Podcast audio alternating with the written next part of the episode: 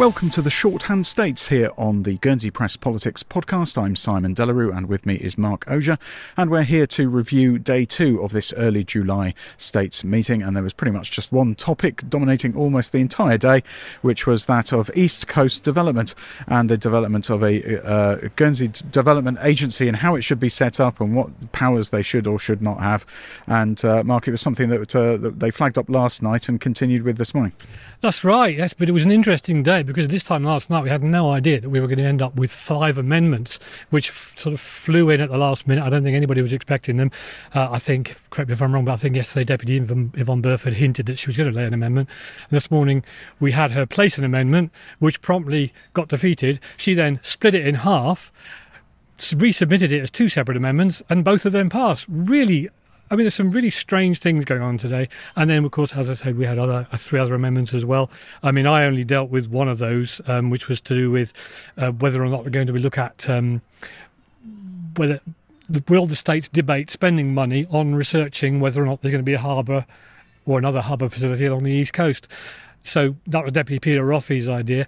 Uh, so the members haven't actually decided they're going to spend any money, but they're going to talk about the possibility of spending some money in September when all the capital projects are going to be lining up, vying for you know different amounts of spending. So it's quite a fascinating debate on we're talking about talking about something. Um, it, it, went on for a little while. There's been a lot of that, hasn't there? Lots yeah. of talk about lining up ducks, well, right. but it, the problem seems to be that everybody's got a different opinion about how you line up the ducks in the right order, and it's, it's more ducks than the North Show, pretty much. Yeah, and what was Deputy Burford's the, well, this, this amendment in the end. I mean, uh, well, when she initially uh, laid it, the, the the suggestion was, and as you say, it was, it was all in one bundle, if you like, um, that if any uh, state is uh, sorry, if any land is uh, transferred um, to the development agency that is states owned land originally, and not just land but um, buildings and assets thereon, um, then it has to go before the states to be debated first. Uh, that was relatively uncontroversial, but it also included within the same sentence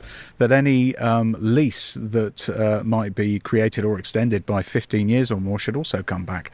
And uh, that, in the view of many deputies, was going to stifle the uh, commercial development angle. Um, it was going to, um, Elliott said, and he's the PNR um, representative in charge of the money, um, that if we're going to do that, we might as well not have a development agency at all, which one suspects might be the motivation of one or two in the assembly. But it, it, it did seem like an echo of almost exactly a year ago when we had a similar um, amendment from Deputy Burford um, to the original um, debate on the uh, development of, of, of, sorry, the creation of the development agency. Um, that you know everything should come back to the states. Anyway, it was all thrown out. Um, and uh, then that was just before lunchtime.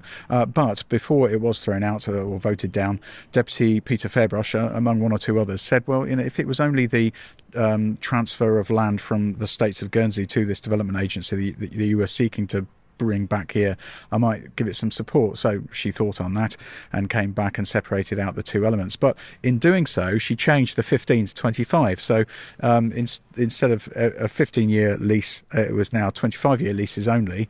Um, and uh, it still garnered some criticism for being you know, too um, too much uh, sort of basically it would put off it, it, potential investors if they are fearing that their application for a lease or their plans for development are going to be subject to debate with 40 members picking it apart in the assembly. Uh, nevertheless, this time around it, it won just about won. Um, uh, whereas and, and, the other part of the transfer of land went through uh, relatively comfortably. So that, there we are. Those were the changes that were made by Deputy Burford, um, and and they really will have quite a significant material effect on the uh, ability of the board of the development agency to uh, get their work done. Uh, then we had another significant change, and that was from Deputy Dyke. This came really quite late. He apparently hinted this morning that he was going to bring it, but I missed that.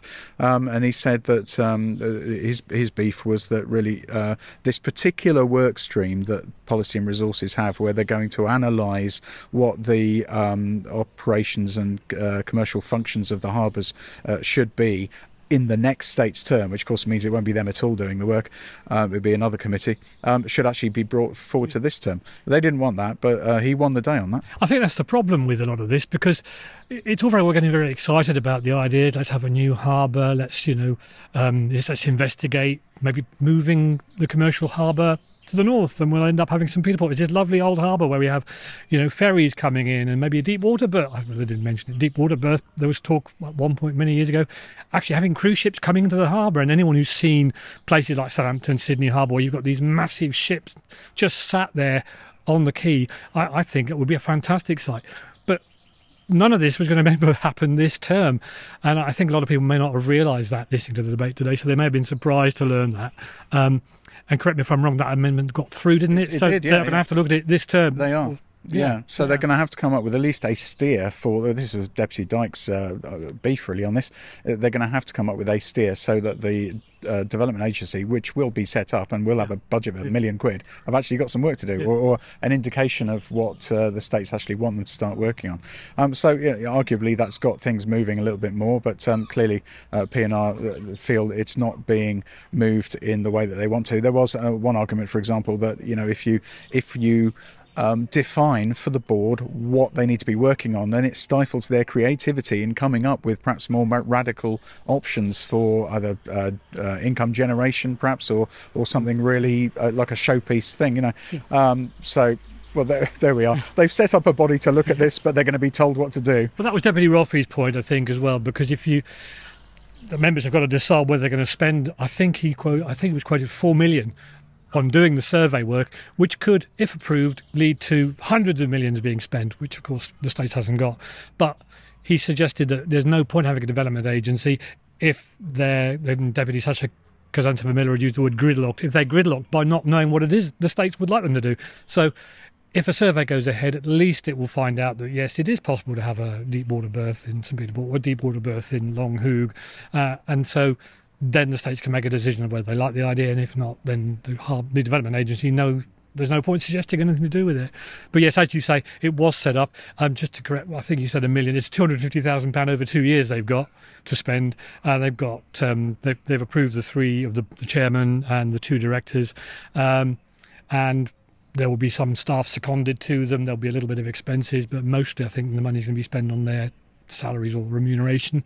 Um, so going to be interested to see what they come up with. It's been something that's been talked about for a long time now. There's been some interesting ideas kicked around.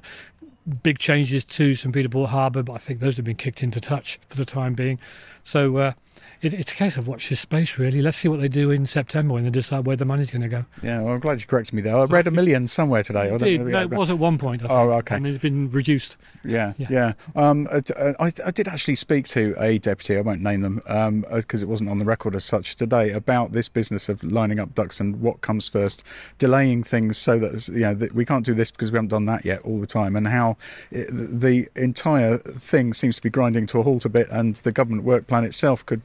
actually be the culprit in all of this because uh, it used to be that we just got on with stuff. Now we can't do anything until we've got our priorities in order. Um, but and and the, uh, this particular deputy uh, sort of hinted that uh, well there was a potential solution in the wings which we might see a bit more of in September. So we'll keep, keep you abreast of that when the time comes. Yeah. Um, uh, so that was pretty much our day, East Coast Development. There was time very briefly to look into the uh, Guernsey Financial Services Commission um, uh, accounts, um, which were Uh, unanimously supported in the end, Yep. fairly uncontroversially. Um, so tomorrow, the uh, the the sh- the canvas has been blanked, if you like, or the, the, the table has been cleared, and we're going to be able to get into the uh, the meat and drink of the uh, uh, electricity strategy, just the 1.8 billion pounds worth of uh, plans for the future.